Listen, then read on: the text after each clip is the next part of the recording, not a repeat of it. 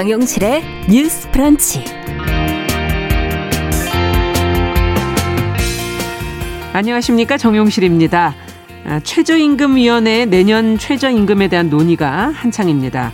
어제 열린 회의에서는 이 최저임금을 업종별로 다르게 적용하는 방안을 놓고 경영계, 노동계 입장이 좀 크게 엇갈렸다고 하는데요. 자, 코로나19로 국민 모두가 힘든데 최저임금 차등 적용이 필요할지 또 고용주도 국민인데 이들에 대한 배려도 필요한 게 아닌지 참 쉽지 않은 문제인 것 같습니다. 잠시 뒤에 같이 깊이 고민해 보겠습니다.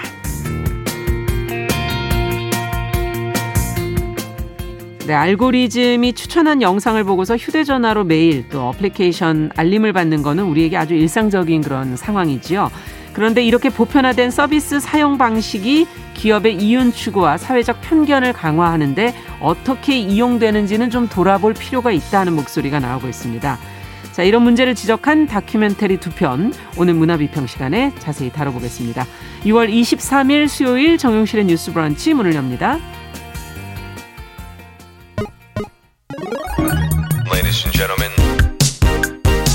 새로운 시각으로 세상을 봅니다. 정용실의 뉴스 브런치 뉴스픽.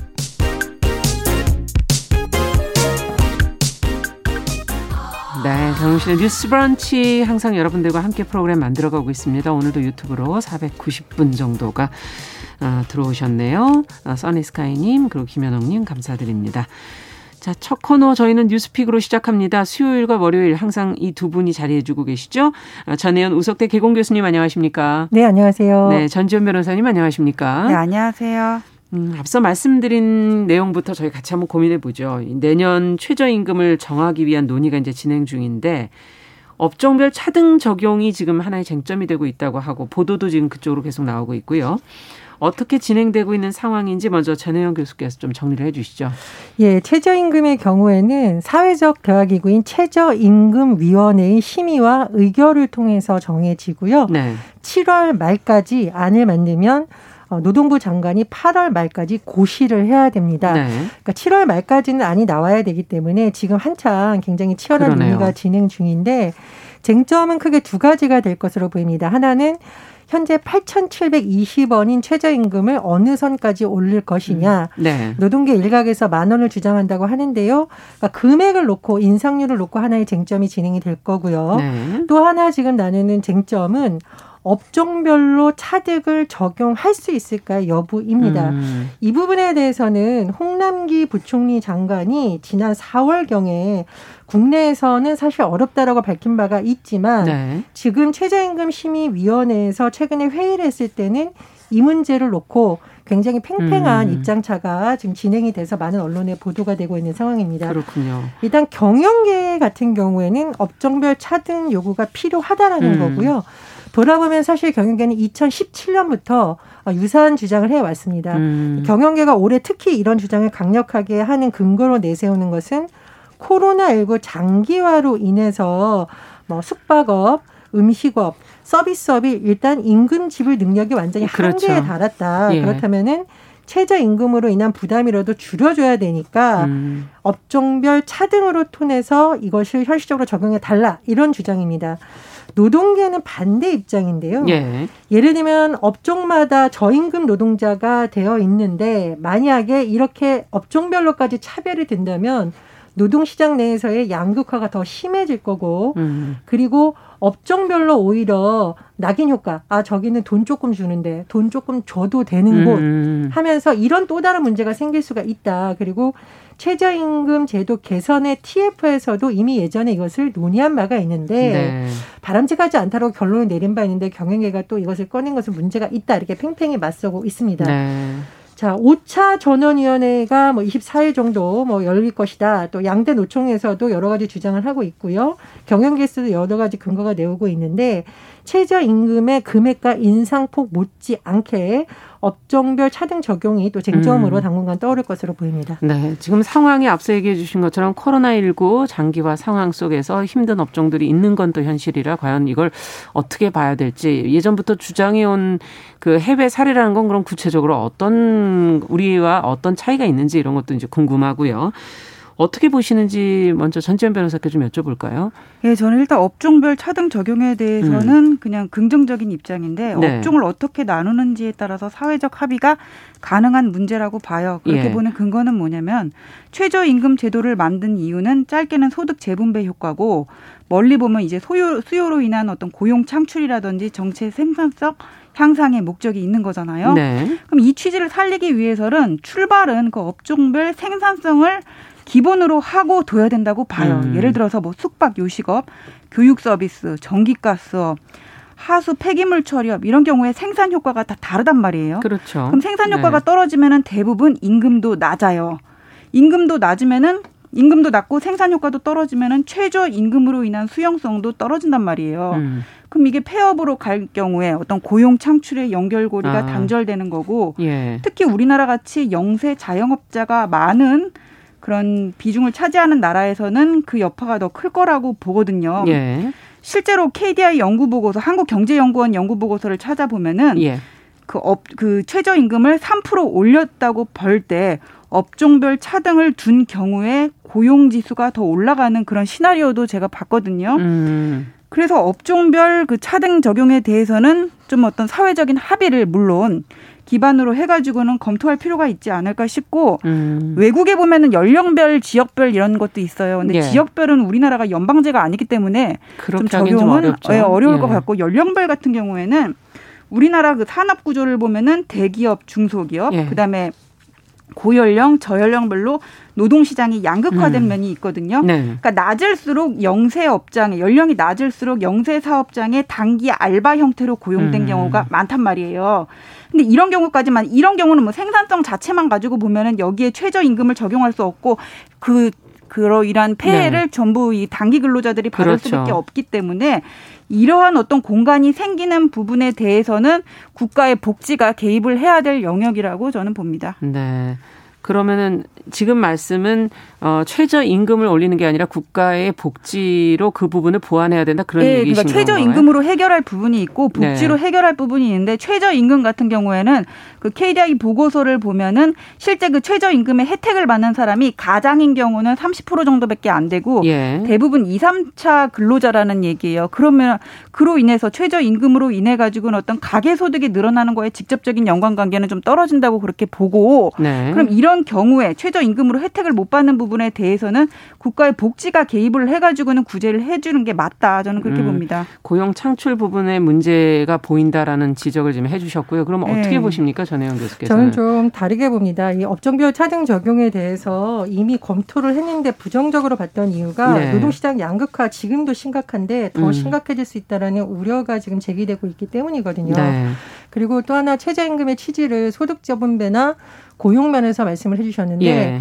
이게 최저임금이 시장의 논리에 따라서 어 실업자가 많으면 그럼 임금 깎을 수 뭐 어느 선까지 내리지라고 하지 않고 만들어 놓은 이유 이 정도는 줘야 된다라고 예. 만들어 두는 것은 노동자로서 최소한 살아갈 수 있는 사회 구성으로서의 권리를 이 정도는 또 보장해 줘야 된다는 의미도 있습니다. 그래서 네. 그런 의미도 봐야 될 것 같고요. 지금 경영계에서 내세우는 논리가 미국, 캐나다, 일본인데 네, 해외 사례를 많이 얘기하고 네네. 있죠. 자, 미국 말씀해 주셨듯이 네. 주예요, 주. 연방 정부이기 음. 때문에 주별로 어, 연방정부에서 정책을 다 적용할 수 없는 격차가 너무 큽니다. 그래서 이른바 영토 대국이라고 불리는 음. 미국이나 캐나다 사례를 우리나라에 적용하는 건 사실상 불가능하다라는 지적이 이미 나온 바 있고요. 네. 또 하나가 일본입니다. 근데 일본의 사례를 살펴보면 중앙에서 한번 결정을 하면 다시 지자체에서 이것을 논의해서 하다 보니까 지역별 업종별로 이렇게 차등이 생긴다고 합니다. 네. 그런데 네. 주목할 부분은 뭐냐면요. 일본도 최근에 보수당 일각에서 이게 너무 빈부격차를 심화시키는 요인이기 때문에 재검토해야 된다고 부작용을 한번 이미 경고를 한 바 있습니다. 네. 그래서 네. 소상공인들이 어려운 문제는 들어야겠지만 음. 이것이 뭐 굉장히 높은 임대료 문제라든가 또는 프랜차이즈 가맹점과 어느 정도로 이것을 분담할 것인가 음. 이런 부분과 같이 논의가 돼야 되지 최저임금 때문에 무조건 어렵다라고 하는 것은 문제를 너무 한쪽으로만 보는 것이 아닌가 좀 이런 우려가 듭니다. 네. 네 어떻게 보십니까? 저 같은 경우는 예. 이 정도도 줘야 된다고 적용을 해놨는데 이 정도도 못 음. 주는 사업장들이 있으니까 문제가 되는 거고 음. 빈부격차를 최저임금으로만 해결할 수는 없다고 보거든요. 왜냐하면 외국의 사례를 보면은 그리스, 프랑스, 미국, 터키 대부분의 경우에 뭐 연령별이 됐건 업종별로 됐건 차등을 두고 있어요. 그리고 이 최저임금을 우리나라는 최저임금위원회 해가지고는 노사 그다음에 공익위원 그렇죠. 해가지고 여기서 결정을 하는데 예. 저는 최저임금을 왜 여기서 결정을 해야 되는지를 모르겠거든요. 최저임금이라는 거는 어떤 사기업의 어떤 네. 사적 영역에 개입을 해서 이 정도만 줘야 된다고 일종의 정해놓는 거면은 국가가 고용 지표라든지 생산성 어떤 복지 규모에 따라서 그걸 결정을 해야지 더 줄라는 사람이랑 덜 줄라는 사람이랑 앉아서 이렇게 만나게 합의를 하게 되면은 결국 정치적 프레임으로 갈 수밖에 없는 문제가 있다. 그래서 우리나라의 어떤 최저임금 결정 구조에는 개선돼야 될 문제점이 있다고 봅니다. 저는 네. 의견이 좀 반대인데요. 노동 문제의 경우에는 기업에서 정한다고 해서 노동계가 다 받아들이지 않으면 극한의 갈등으로 갈 수가 있잖아요. 음. 그렇다 보니까 사회적 대화 기구를 만들어서 경영계, 노동계, 음. 정부 입장 다 들어보자라는 시도를 일단 하자는 거거든요. 네. 그러니까 이거는 시장의 논리에 맡기면 굉장히 자연스럽게 흘러갈 수 있을 거라고 생각을 하지만 사실은 그렇지 않다라는 부분이 있습니다. 네. 그래서 과거에도 보면은 우리나라가 노동 문제 놓고 정말 극한의 갈등이 많았었잖아요. 그렇죠. 그래서 나온 방안이 사회적 합의와 대타협을 좀 한번 해보자라는 뭐, 겁니다. 네. 노사정위원회나 그래서 그것이 완전히 자리를 못했지만 이런 식으로라도 자꾸 해야지 양쪽이 어떤 주장을 하는지 국민들도 알게 되고 양쪽의 주장도 좀 찬반 공명이 음. 이루어질 수 있을 거라고 보고요. 그리고 또 하나는 네. 제가 그 청년 유니온이라든가 아르바이트생들의 모임이 내놓은 여러 자료를 보는데 네. 이분들의 주장은 복지만으로는 해결할 수 없는 부분이 있다라고 주장을 하고 있어요. 네. 그러니까 본인이 아르바이트 하고 싶어서 하는 게 아니라 일자리가 없다 보니 하는 경우도 있는데 음. 실제로 살아보니까 복지제도를 아무리 다 활용해도 서울에서 살기가 너무 힘들더라. 그래서 음. 어, 이런 위원회에도 참가하지 못하는 아르바이트생이라든가 청년들의 목소리도 많이 반영되었으면 좋겠다는 주장이 나오고 있거든요. 네. 그나마 지금 노동단체에서 이런 의견을 일부 얘기를 하고 있는데 이런 부분도 좀 최저임금위원회를 통해서 같이 논의가 되었으면 바랍니다. 네. 네, 근데 저는 우리나라는 합의하고 위원회를 지금 너무 남발하고 있다고 봐요. 사실 아름답게 합의가 이루어지면 가장 좋은 모습이기는 음. 하지만 이게 결국은 어떤 그 양극화라든지 아니 그 어떤 갈라치기라든지 정치적인 프레임으로 가는 예. 경우들이 많거든요. 그래서 저는 음. 경제적인 지표로 갈 부분이랑 음. 합의라든지 정치적인 문제로 갈 부분이랑 좀 구분을 해야 되겠다는 생각이 듭니다. 근데 정치의 영역이 또 갈등을 해결하는 겁니다. 음. 예. 갈등이 왜 발생하는지 우리나라 정치는 맨날 싸우는 거죠. 그렇죠. 그런 부분에 긍정적인과 부정적인 면을 같이 봐야지 네. 이거 뭐 최저임금위원회자가 정치적 프레임이다라기 보면 노동계도 목소리가 사실 두 분의 목소리를 또 종합할 수도 있습니다. 뭐 그렇습니다. 뭐 국가 입장에서 지표나 이런 걸 먼저 검토해서 그 기초 자료를 만든 후에 이제 양쪽의 노동계 그리고 또 경영계 입장을 잘 조율해서 합의를 만들어 간다면 더욱더 좋은 그림이 되지 않을까 하는 생각이 들기도 하네요. 자, 그러면은 어 최저임금위원회가 과연 어떤 결정을 하게 될지 저희 또 계속 지켜보도록 하고요.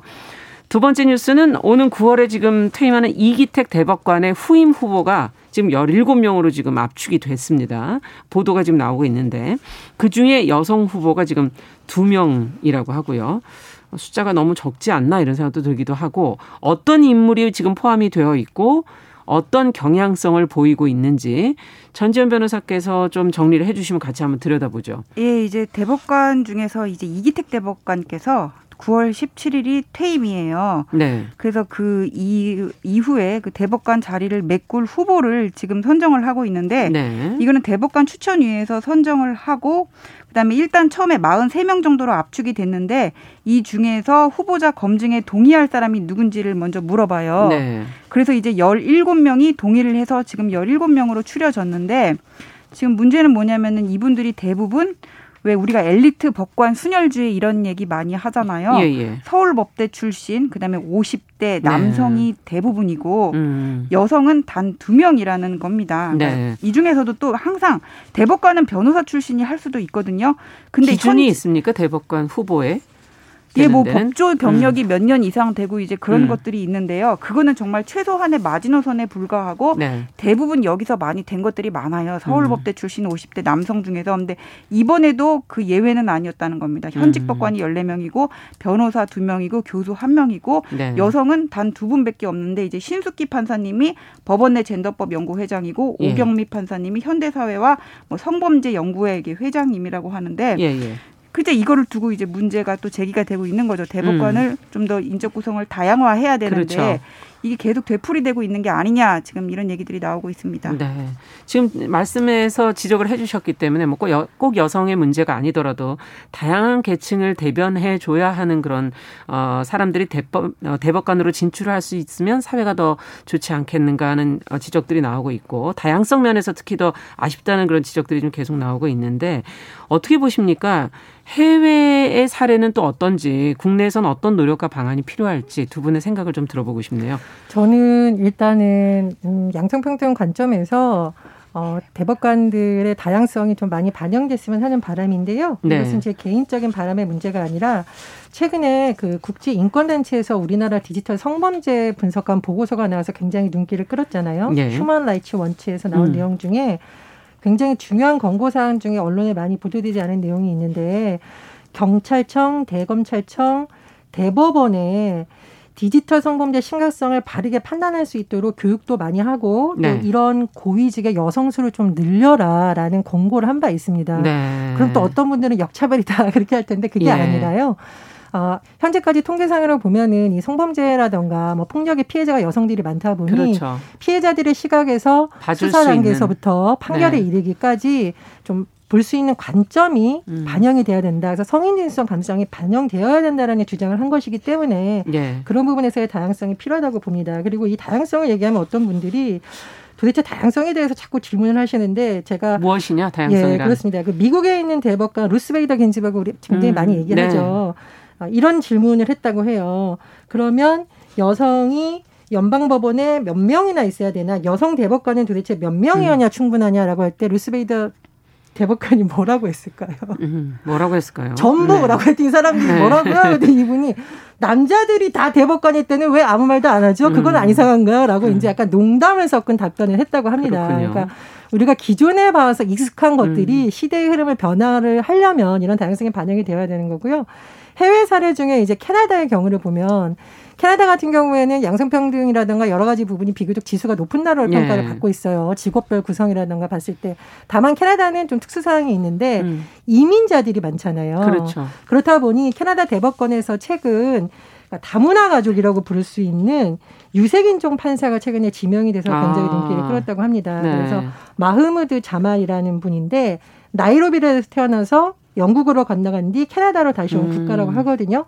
캐나다의 소수민족 인구가 전체 22% 정도. 어, 다문화 가지고 22% 소수민족이 5%라고 해요. 그래서 이 마하무드 자마이라는 사람을 지명한 데에는 우리 캐나다가 소수민족과 원주민이 많은 곳이니까 예. 그런 출신의 사람도 대법원에 넣어서 어떤 헌법적 가치를 여기에서부터 한번 구현해보자라는 상징성이 있는 거거든요. 네. 그런 차원에서 우리가 봐야 되는 거지 여성만 준다 이런 음. 좀 어, 논쟁이 다시 일어나지 그렇죠. 않았으면 합니다. 네. 전지현 변호사께서는 어떻게 보세요? 아, 예, 법관의 다양성 중요한 문제예요. 근데 네. 법관은 기본적으로 법을 재단하는 사람이고 자기 음. 목소리를 내는 사람은 뭐 내서는 안 되는 거잖아요. 음. 근데 이제 법관의 성향은 미국 같은 데도 보면은 민주당 성향, 공화당 성향, 트럼프 음. 대통령이 임명하라는 사람 그렇죠. 있거든요. 그러니까 거기도 이렇게 마찬가지 갈등은 있는 것 같은데 음. 법관의 다양성을 인정을 하는 거는 합리적인 판단이 나오게 하기 위함이잖아요. 그렇죠. 그럼 먼저 재판의 독립성을 보장하는 게 우선이고 음. 그럼 우리나라도 외국처럼 뭐 어떤 법관의 어떤 임기를 제한하는 게 아니라 종신제라든지 그런 부분을 먼저 고민해야 되는 게 아닌가 아. 싶어요. 그래서 이 가운데에서 민주당의 이탄 의원이 법관의 다양성을 위해 대법관 수를 늘리는 법안을 발의하기도 했다 이렇게 보도에 나오는데 네네. 대법관 수를 늘리는 게 다양성을 위해서 발의를 한 것인지 그거는 제가 직접 물어봐야지 될 것 같은데 예. 저는 이 법안이 좀 문제가 있다고 보는 게 뭐냐면은 대법관 수를 늘리는 거는 기본적으로 국민의 재판받을 권리를 충실하게 보장하기 위한 그런 원칙에서 출발을 해야 되거든요. 네. 그러면 하급심 심사의 어떤 부실한 재판을 방지를 하기 위해서는 지금 그냥 네거티브 방식으로 운용이 되는 법관 재임용 제도를 포지티브 방식으로 좀 더 실질화해서 법관이 정말 심혈을 기울인 재판을 하게 해야 되고요. 음. 그다음에 상고심 같은 경우에는 대법관 수를 늘리는 것도 한 가지 뭐 대안은 될 수가 있어요. 그런데 이걸 실질적으로 들여다보면은 대법관 한 명당 연 연 이게 배당받는 사건 건수가 4천 건 정도 된다 그래요. 예. 그럼 365일 중에서 휴일 빼고 200일 정도 일한다고 봤을 때 예.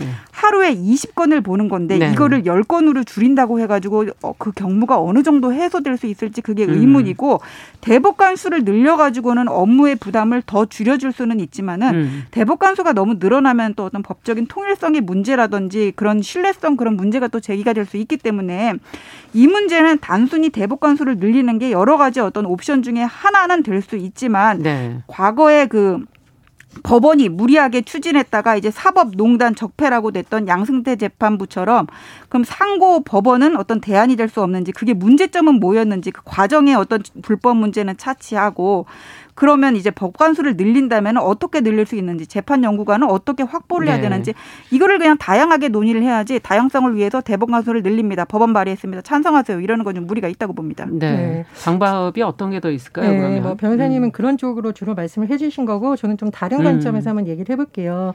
우리 바이든 대통령 이번에 당선됐을 때 바이든 대통령 못지않게 관심을 끌었던 사람이 부통령 그렇죠. 캐멀라 음. 해리스잖아요. 음. 최초의 여성 부통령이기도 하고 어떤 언론은 어, 여성의 초점을 뒀지만 사실 상당수의 미국 언론을 보면 흑인 출신 그러니까 그렇죠. 그러니까 다문화라는 네. 점을 강조를 했거든요. 그래서 저는 이제 앞으로도 우리나라에서도 다문화 가족이 점점 많아지기 때문에 음. 언젠가는 다문화 가족 출신 판사나 음. 대법관도 나오지 않을까. 그리고 음. 그런 부분도 반영이 되어야 된다고 생각을 하고요. 미국 같은 경우에도 보면 바이든 대통령이 뭐 아시아 태평양 계라던가 뭐 무슬림계든가 흑인 네. 등이 뭐 포함된 판사를 지명했다는 소식이 나오는데 결국 이것은 미국에서 일어나는 여러 가지 문제 미국 사회의 어떤 다문화 정책이 가졌던 한계, 음. 여러 가지 갈등 이런 것을 좀 해결하기 위한 하나의 방법으로 그리고 그 음. 그 상징성을 내세운 거라고 봅니다. 그래서 저는 개인적으로 여성 대법관이 많아졌으면 하는 바람도 있지만 좀 더 다양한 계층, 그러니까 특정 계층 너무 뭐 우리가 소위 말하는 네. 서우나 뭐 엘리트 이런 분들 말고 좀 다양한 분야에서 활동하는 분들이 더 많이 대법관 진출했으면 그렇죠. 하고요. 또 하나 제가 정말 유의하게 보는 것은 미국처럼 사실 우리나라도 다문화 가정이 점점 늘어나고 있거든요. 예. 그래서 이 다문화 출신들 법조인들이 좀 많아져서 음. 어, 언어 문제라든가 여러 가지 문화적 차별 속에서 지금 음, 여러 가지 성장하고 있는 아이들의 음. 마음을 좀 보듬어주고 법적으로도 보완할 부분이 있다면 많이 그런 분들이 좀 경각심을 느껴주는 네. 그런 역할을 했으면 바람이 있습니다. 네, 꼭 여성으로 한정하지 않고 지금 얘기를 해주셨네요. 예, 더 하실 얘기 혹시? 예, 저도 법관의 다양성 확보는 또 필요하다고 생각하시는 필요하다고 거죠? 생각을 하고요. 네. 저도 뭐 소위 말하는 그런 음. 순수한 법조 엘리트 코스를 밟은 사람은 음. 아니기 때문에 엘리트 법관 순혈주의 탑하자 여긴 동의합니다. 네, 알겠습니다. 자 앞으로 좀 사회가 정말 많이 변화할 것이기 때문에 그에 따른 어, 법조계 변화도 필요하지 않을까 그런 생각이 드네요. 자 뉴스픽 전지현 변호사 전혜원 우석대 개공 교수 두 분과 함께했습니다. 말씀 잘 들었습니다. 감사합니다. 감사합니다. 감사합니다. 정용실의 뉴스브런치 듣고 계신 지금 시각 10시 10시 28분이고요. 라디오 정보센터 뉴스 듣고 오죠. 홍남기 부총리 겸 기획재정부 장관이 오늘 국회 기획재정위원회 전체 회의에 출석해 정부로서는 전국민 재난지원금을 생각하지 않는다고 밝히며 더불어민주당이 추진하는 전국민 지원금에 대한 부정적 의견을 재확인했습니다.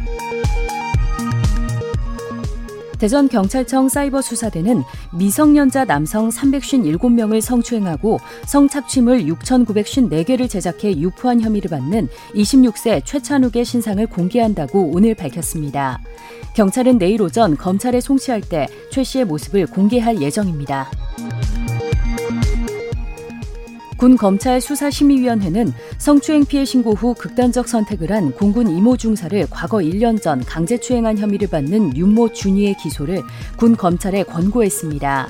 국방부 검찰단에서는 관련 지침에 따라 심의 의견을 존중해 처분할 예정이라고 밝혔습니다. 지금까지 라디오 정보센터 조진주였습니다.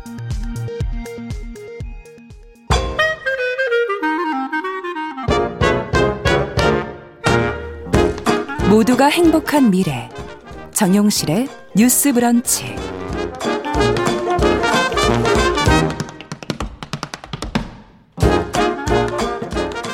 정영실의 뉴스 브런치 듣고 계신 지금 시각 10시 29분 넘어서고 있습니다.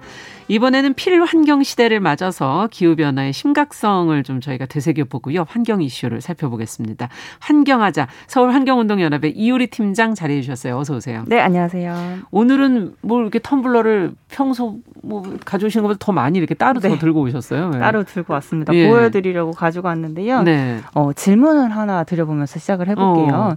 혹시 우리 집 싱크대 수납장에 텀블러가 네. 3개 이상 있다 하시는 분 혹시 한번 잠깐 아, 손을 들어 주시겠어요? 저뭐 3개 이상이죠. 너무 아, 많.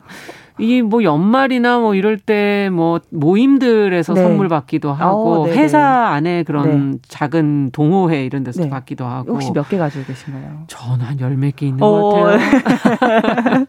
되게 많네요. 갑자기 근데 그거는 왜 물어보세요? 어, 어. 근데 이게 집에서 찾아보니까 저도 텀블러가 음. 거절한다고 거절을 하는데 무려 세 개나 가지고 있더라고요. 그 중에 두 개를 가지고 온 겁니다, 오늘. 아. 근데 또 종류도 다양하고요. 맞아요. 근데 이렇게 각자 집에 이렇게나 많은 이 텀블러가 과연 친환경적일까? 있을까를 한번 되짚어 보고자 합니다. 아니 텀블러는 일회용 컵을 쓰지 말고 텀블러를 쓰자 지금 그렇게들 얘기하고 계시는데 네. 이게 친환경적인가를 검토한다는 건 또 무슨 얘기예요? 어, 이 얘기는요. 일단은 예. 우리 다들 마트나 시장 가실 때 일회용 뭐 봉투, 비닐봉투 줄이기 위해서 에코백, 장바구니, 그렇죠, 장바구니 예. 사용하시고 또 커피숍 갈 때는 텀블러 가져가시고. 이렇게 하시잖아요. 예.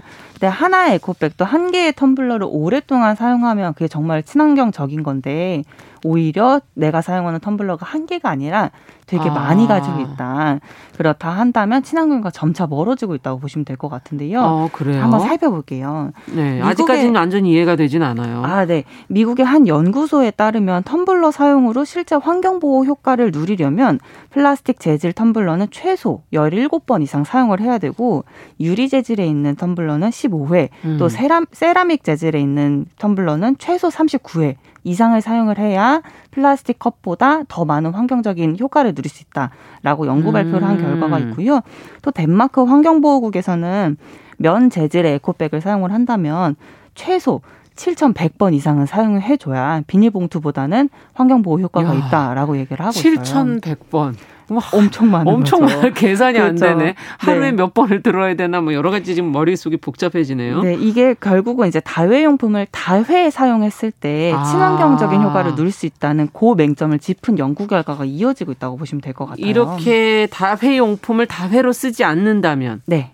그거는 어, 문제다 이런 얘기. 그렇죠. 오히려 더 문제가 될 수 있다. 오히려 더 문제가 커질 수도 있다. 그렇죠. 맞습니다. 네. 어, 이건 생각해 보지 않았던 부분인데요. 네. 그러면 텀블러나 에코백이 없으면 그냥 페트병에 생수를 마시거나 아니면은 그냥 비닐 봉투를 이용해라 네. 이 말인가? 이것도 아니, 아니잖아요. 그렇게 생각할 수도 있을 네. 것 같은데, 어, 그럼 나 뭘 써야 되지라는 그런 생각이 드실 수 있는데. 예. 사실은 이제 제가 지금 들고 온 이 스테인리스 음, 텀블러 네, 같은 경우도 최소 1000번 이상은 사용을 해야, 해야지 일반적인 플라스틱 컵보다는 더 낫다라는 평가를 하고 있어요. 1000번 이상. 1000번이 굉장히 많은 것처럼 느껴지잖아요. 근데 한번 살펴볼게요. 네. 산수 일반적인 산수 계산으로 보시면 될 것 같은데 네. 이게 1000번이면 어느 세월에 쓰나 하실 것 어, 같은데요. 어, 그러니까요. 어, 하루에 커피 한 잔 정도 드시고 또 그렇죠. 물은 두 잔 이상 드시잖아요. 맞아요, 맞아요. 그렇게 되면 하루에 세 번 정도의 텀블러를 사용하게 되실 거예요. 예. 그러면 한 달이면 90번이고요. 예. 그게 1년을 채우면 1000번이라고 보시면 될 것 같습니다. 아. 1년 정도의 이 텀블러를 하나를 사용을 한다. 그리고 항상 소지하고 한 개의 텀블러를 오랫동안 사용한다. 아. 하시면 일반적인 플라스틱 컵보다 훨씬 더 많은 효과를 낼 수 있는 것 같고요. 네. 반대로 이 하루에 세 번 텀블러를 사용하기 대신에 일회용 플라스틱을 사용했다 그런다면 천 개의 플라스틱 컵을 소지, 소비를 아, 하게 된다고 아. 보시면 될 것 같아요. 천 개, 1년에? 네, 1년에. 1년에 천 개면. 1인당. 그죠, 1인당. 나, 나한 명이 천 개나 써요. 천 개를 쓴다면 엄청나게 야. 많은 양이라고 보시면 될 것 같아요. 갑자기 끔찍하네요. 또이 예. 생수 페트병 그 자체가 추가로 이제 1리터짜리 생수 페트병을 하나 구입을 해서 마셨다라고 네. 한다면 그냥 1리터짜리 물을 마셨다고 생각을 하시지만 음. 이 페트병을 만들기 위해서 1리터짜리 페트병을 만들기 위해서 물이 한 4리터 정도가 들어가고요. 4리터. 석유가 또 100ml 정도가 들어가거든요. 100ml가 아. 필요한데 석유가 거기 또 들어가는군요. 네, 우리가 마시는 물보다 이 1리터 짜리 생수보다 더 많은 양의 물이 아. 소비가 되고 또 심지어 석유를 사용하면서 또 나오는 온실가스 배출량도 있잖아요. 음. 그렇게 생각했을 때는 이런 플라스틱을 사용하지 않는 것이 맞습니다. 아, 그러네요. 텀블러도 그러면은 생산할 때 지금 어, 페트병 얘기를 해주시니 이건 네. 어때요? 이 사실 이제 텀블러도 많이 생산을 하면 환경에는 좋지 않은 것이 맞다라는 이야기를 계속 드리는 건데 최근에 이제 네. 대형 유명 프란, 프랜차이즈 커피숍이죠. 네. 스타벅스. 네. 스타벅스 커피 코리아가 2025년까지 일회용 컵을 제로화하겠다는 계획을 발표를 일회용 했어요. 일회용 컵을 제로화하겠다. 네. 잘 아시는 네. 것처럼 종이 빨대도 제일 먼저 도입을 하고 맞아요, 맞아요. 친환경적인 행보들을 많이 보이고 있는데요. 음. 중장기 지속 가능한 환경 전략을 발표한 것인데 음. 이 전략에 사실 이제 스타벅스에서 매 시즌 발표했던 기획 상품이죠.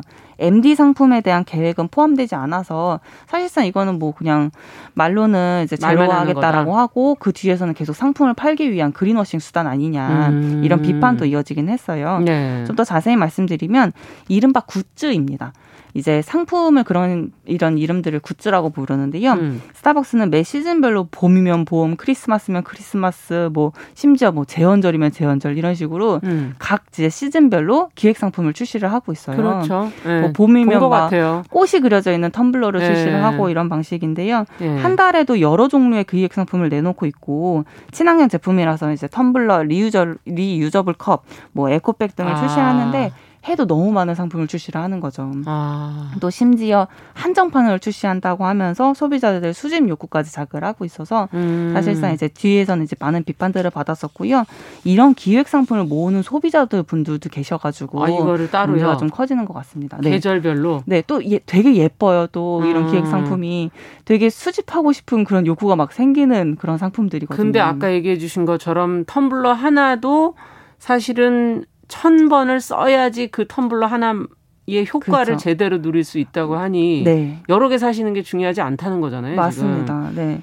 이게 또 음. 온실가스 배출량으로만 요즘 기후위기 많이 문제되니까 네. 온실가스 배출량으로만 따져봐도 기후변화 연구소에서 연구를 해본 결과 예. 텀블러랑 일회용 플라스틱 컵 그리고 종이컵을 이제 배출량을 살펴본 결과요 텀블러의 온실가스 배출량이 종이컵보다 24배 그리고 일회용 플라스틱 컵보다 컵보다 13배 더 많은 것으로 나왔습니다. 텀블러가 네. 즉 이제 그 일반적으로 소비하는 이제 잘 소비되었던 이런 일회용품보다도 텀블러가 더 많은 온실가스 배출량을 차지한다라는 아. 뜻인데요. 근데 이게 이제 중요한 것은 텀블러 그 자체가 이제 온실가스 배출량은 높지만 텀블러를 다회 사용했을 때는 온실가스 배출량이 훨씬 더 낮아지겠죠. 아, 아까 그러니까 천 개를 쓰느니 한 개를 여기서는 그렇죠. 쓰는 거니까. 이게 다 한 개씩 비교한 음. 거니까 일회용 플라스틱 컵 한 개, 종이컵 한 개, 아까 텀블러 한 개랑 24배. 때. 네. 일회용 플라스틱 컵에 13 배. 네, 예. 맞습니다. 이런 텀블러와 같은 친환경 제품을 구매하는 행위가 또 오히려 환경에 해가 되는 현상을 리바운드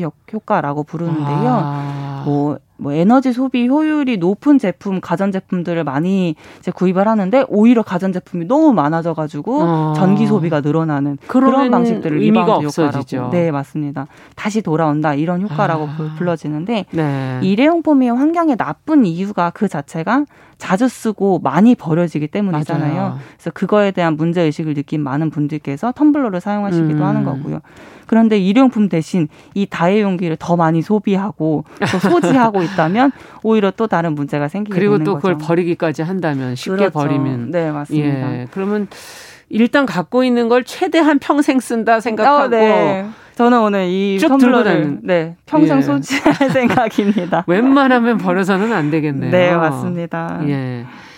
아, 그렇다면 이 얘기는 뭐 어떻게 해야 될까요? 우리가 이제 친환경 친환경 제품이라고 너무 안심해서도 음. 안 되겠다 이런 네. 생각이 들기도 하고요. 음, 맞습니다. 소비자들은 환경 의식이 높아져서 친환경 제품을 또 음. 구매하는 것도 좋지만 더 많은 것을 소비하고 소유하는 때또 음. 오히려 환경에 된다는 사실을 잊지 말았으면 좋겠고요. 네. 기업들 또한도 이제 친환경 제품을 출시하는 것도 굉장히 좋은 방향이에요. 그렇죠. 소비자들이 그런 것들을 더 이제 접 이제 밀접하게 만나볼 수 있게 해 주는 그런 기회이기 음. 때문에 좋은 방향이지만 이것이 또 다른 소비를 자극하는 방향으로 가고 더 많은 쓰레기를 만드는 방향으로 가서는 안 된다고 꼭 짚고 싶습니다. 네. 네.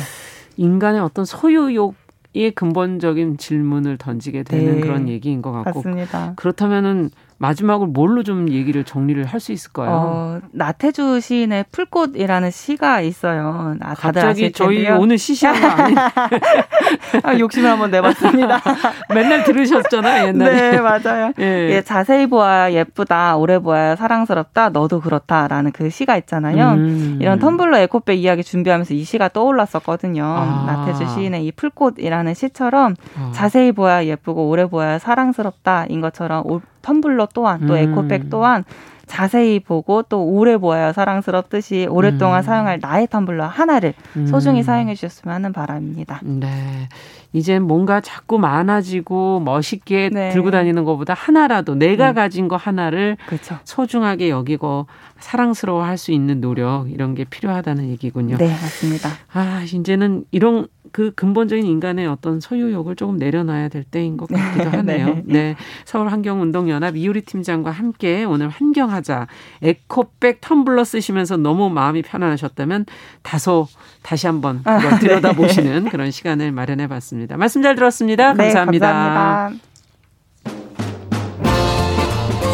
여러분은 지금 KBS 일라디오 정용실의 뉴스 브런치와 함께하고 계십니다.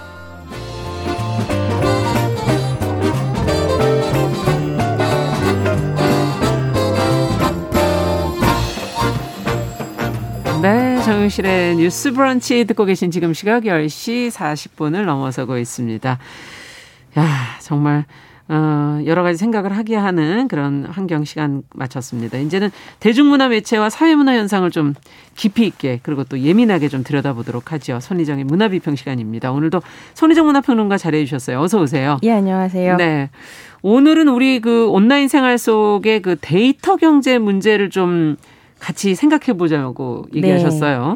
네. 좀 음. 쉽게 이해하실 수 있는 다큐를 가지고 왔는데요. 음. 요즘 부쩍 AI, 그러니까 인공지능에 대한 이야기 많이 들으실 것 같은데요. 네. 2010년대 중반 즈음부터 AI와 뭐 기계 학습, 음. 알고리즘 맞아요. 이런 단어에 대한 관심들이 대중적으로 이제 막 관심 폭발했었고요.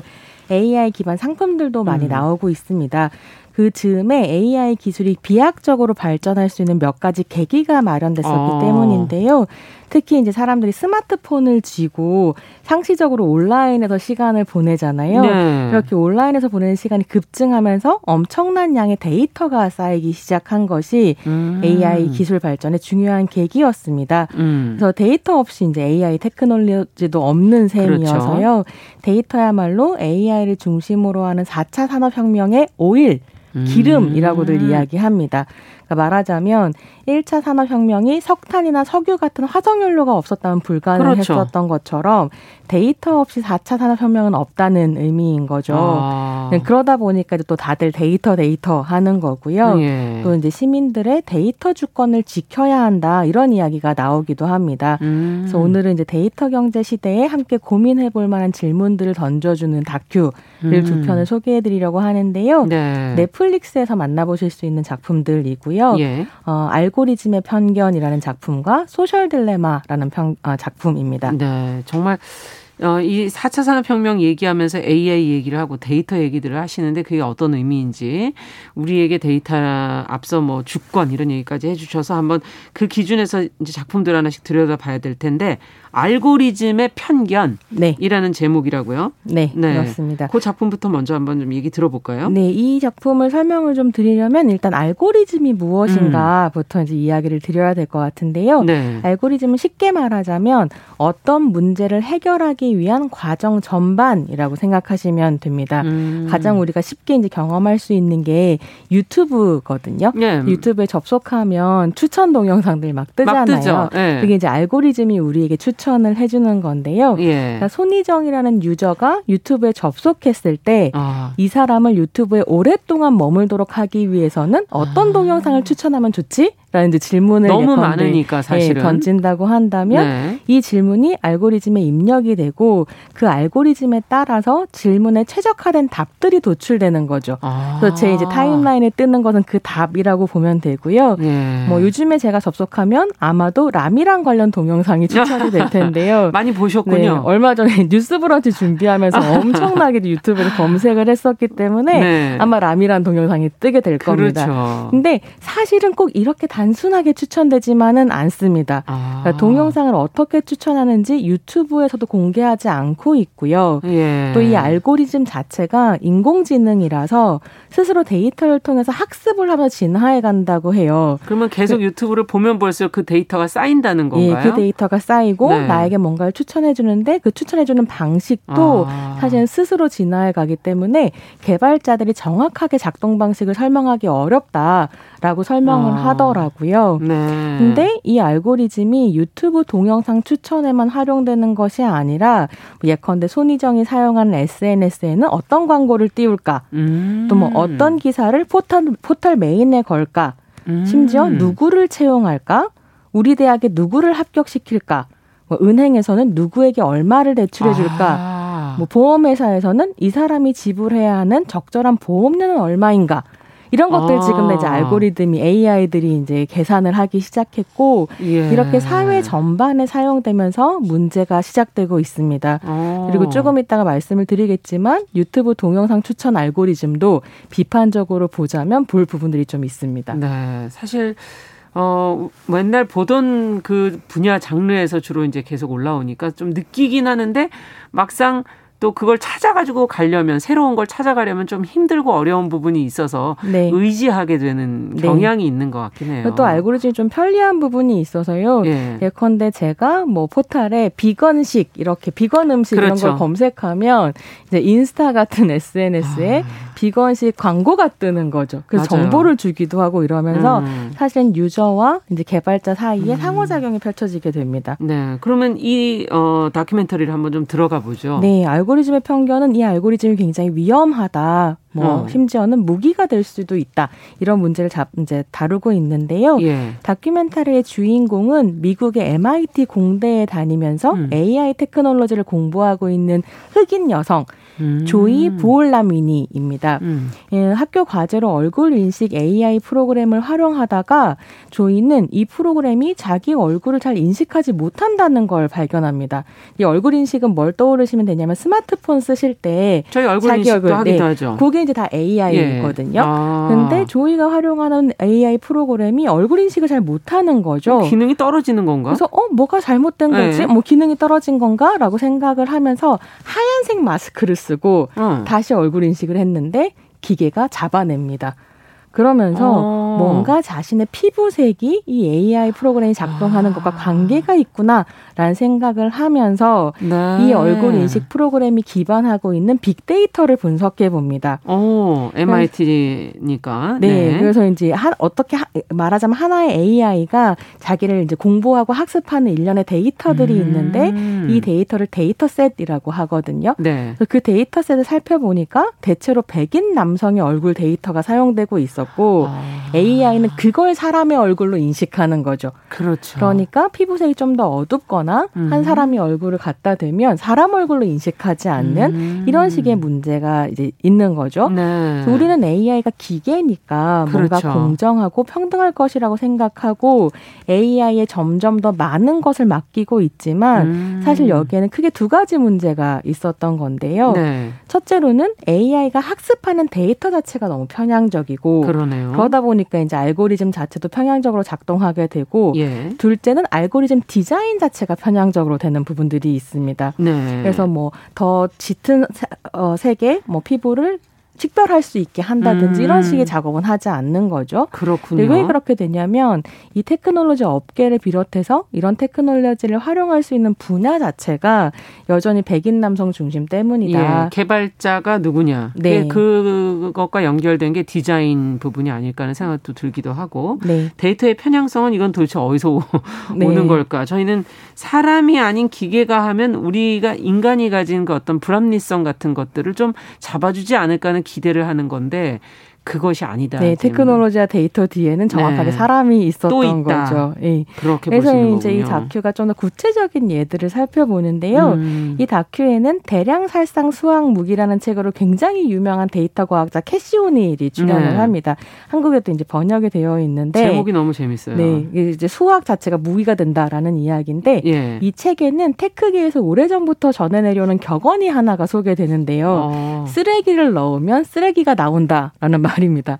그러니까 아. 오염된 데이터를 넣으면 오염된 결과가 아. 나온다라는 건데요. 중요한 얘기네요. 네, AI가 빅데이터로부터 쓰레기를 흡수해서 쓰레기를 뱉었던 가장 대중적인 케이스가 뭐냐면 MS사에서 만들었었던 음. 채팅봇 테이입니다. 음. 이제 사람들이 가서 뭐 유대인들은 죽어 마땅했다든지 음. 페미니스트들은 문제가 있다든지 음. 이런 빅데이터를 테이한테 입력을 했더니 네. 테이가 나중에 나는 히틀러를 존경한다든지 어. 뭐 홀로코스트에 찬성 한다 이런 말을 받아서 16시간 만에 서비스가 중단됐었던 중단될 수밖에 네, 없네요. 챗봇이었거든요. 네. 근데 그야말로 쓰레기를 넣으면 쓰레기가 나오기 때문에 아. 빅데이터를 어떻게 우리가 이제 정제할 것인가 이런 고민들을 하게 되는데 예. 다큐에서 보여주고 있는 예 중에 하나는 이런 게 있어요.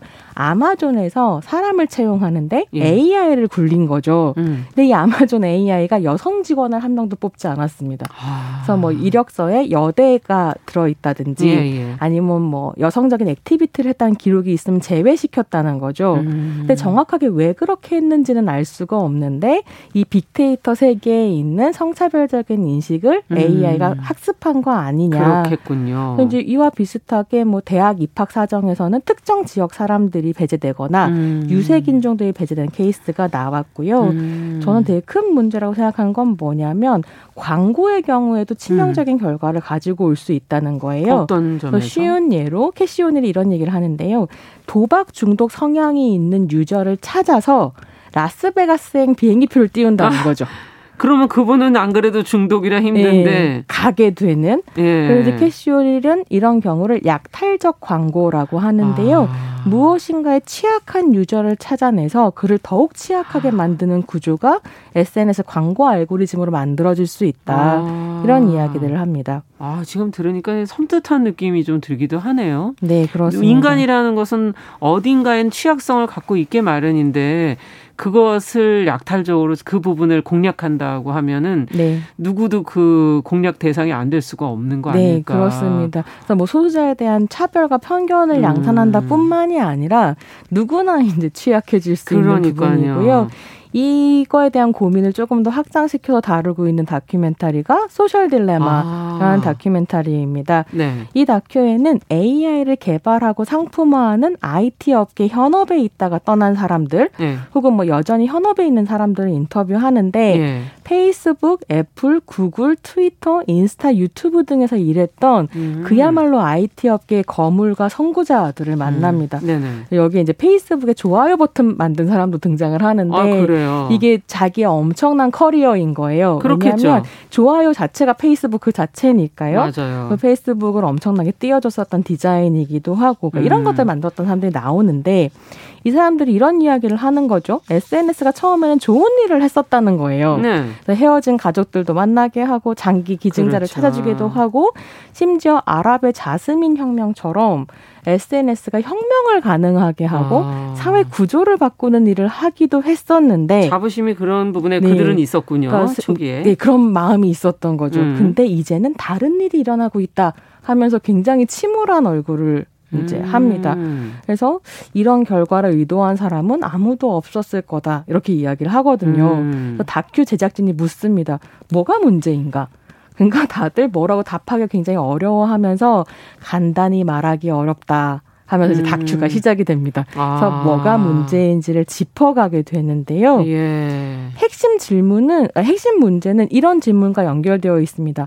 IT 업계가 도대체 무엇을 팔아서 돈을 버는가? 예. 그러니까 초창기 실리콘밸리에서는 그러니까 IT 업계가 막 있었던 그 지역에서는 물건, 상품을 팔았다는 거죠. 예. 그러니까 뭐 컴퓨터라든지 CD롬이라든지 음. 아니면 뭐 MS 오피스, 워드, 네. 뭐 포토샵 네. 이런 프로그램 같은 것들을 팔았다는 거예요. 네. 근데 지금은 무엇을 파는가? 라고 질문하면 전문가들의 대답은 유저들을 팔고 있다라고 아. 말합니다. 예전에는 이 상품의 유저들이 구매자였다고 한다면 이제 구매자들은 광고 회사들이라는 거죠. 예. 그러니까 우리가 SNS 쓰면서 돈 안 내잖아요. 예. 우리는 거기서 시간을 보내기만 할 뿐이고 그렇죠. 그 SNS를 유지하는 비용을 대는 건 광고 회사거든요. 네. 유튜브에도 유료 계정이 있는데 이거 예. 광고 안 보는 권리를 사는 거지 맞아요. 유튜브 서비스 자체를 사는 건 아니거든요. 아. 아. 그래서 SNS의 구매자는 광고 회사들이고 이때 실리콘밸리가 광고 회사에 파는 건 자신들이 개발한 SNS에서 시간을 보내는 유저들인 거죠. 음. 그리고 그 유저들은 광고나 어떤 식의 알고리즘을 통해 추천되는 동영상이나 계속 무심코 네, 보게 되는 어떤 피드들이나 이런 네. 내용들을 보면서 저 조금씩 조금씩 변하기 시작하고요. 아. 어떤 상품에 대한 욕망을 키워가게 되고 네. 혹은 어떤 정치인을 지지하게 되고 네. 이렇게 된다는 거예요. 그래서 문제가 아. 바로 여기에서 시작되고 예. 가능한 오랜 시간, 가능한 그러니까 많은 사람들을 자기 플랫폼에 머물게 하는 게 관건입니다. 네. 그랬을 때, 막 아까 좋아요 버튼이나 알람 설정 음. 같은 디자인 요소도 중요하지만 음. 더 크게 작동하는 건 더 자극적인 이미지를 음. 더 많이 제공함으로써 붙들어 두려면 네, 확증 편향을 도와주는 음. 컨텐츠들을 제공한다는 거예요. 네. 내가 A 정치인이 좋으면 음. A 정치인을 옹호하는 컨텐츠만 계속 띄워주는 방식이라든지 그게 편하죠 보기에. 네. 예. 그러면서 이제 생각이 비슷한 사람들끼리만 음. 모이는 버블이 만들어지게 되고 그게 사회에 여러 가지 갈등을 일으키게 된다. 음. 이런 이야기들을 하게 됩니다. 네.